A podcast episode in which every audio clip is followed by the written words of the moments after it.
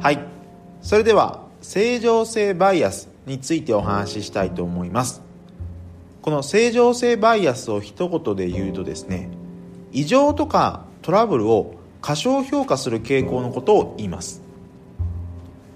人間の思考パターンにはですね正常な状態から逸脱することなんてそうそうない。言い換えると異常事態なんてそうそう起きない。と考えてしまうという傾向があります。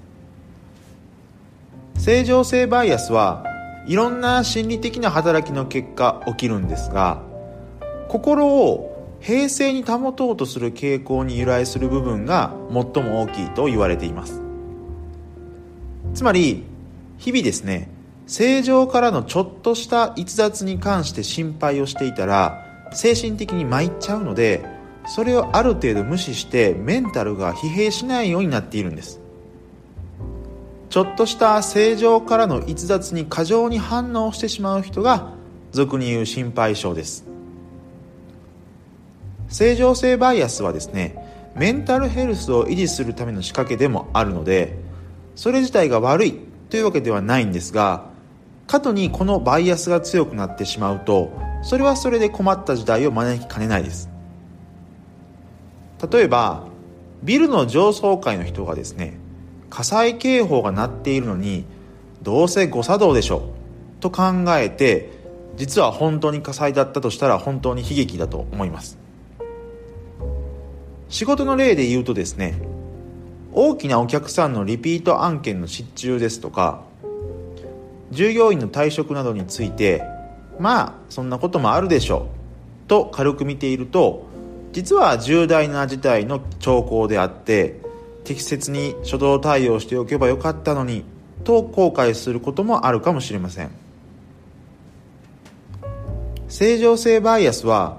それまでのいろんなトラブルの兆候が実際にはトラブルにつながらなかったというような事態が続くと強化される傾向にあります。火災警報装置があまりに誤作動ばかりしていると実際の火事の時でも多くの人はどうせ今度も誤作動でしょ？と考えてしまいますよね。あと人間ドックでも過去に間違って陽性の結果が出ていると本当に陽性の場合でもまた間違った陽性でしょ？と見直してしまうかもしれません。より多くの人に影響を与える立場の人ほどですね。他の人の異常なんてそうは起きないという発言をちゃんと疑っていろんなシナリオを想定した上でつどつど冷静に物事を判断することが必要になります。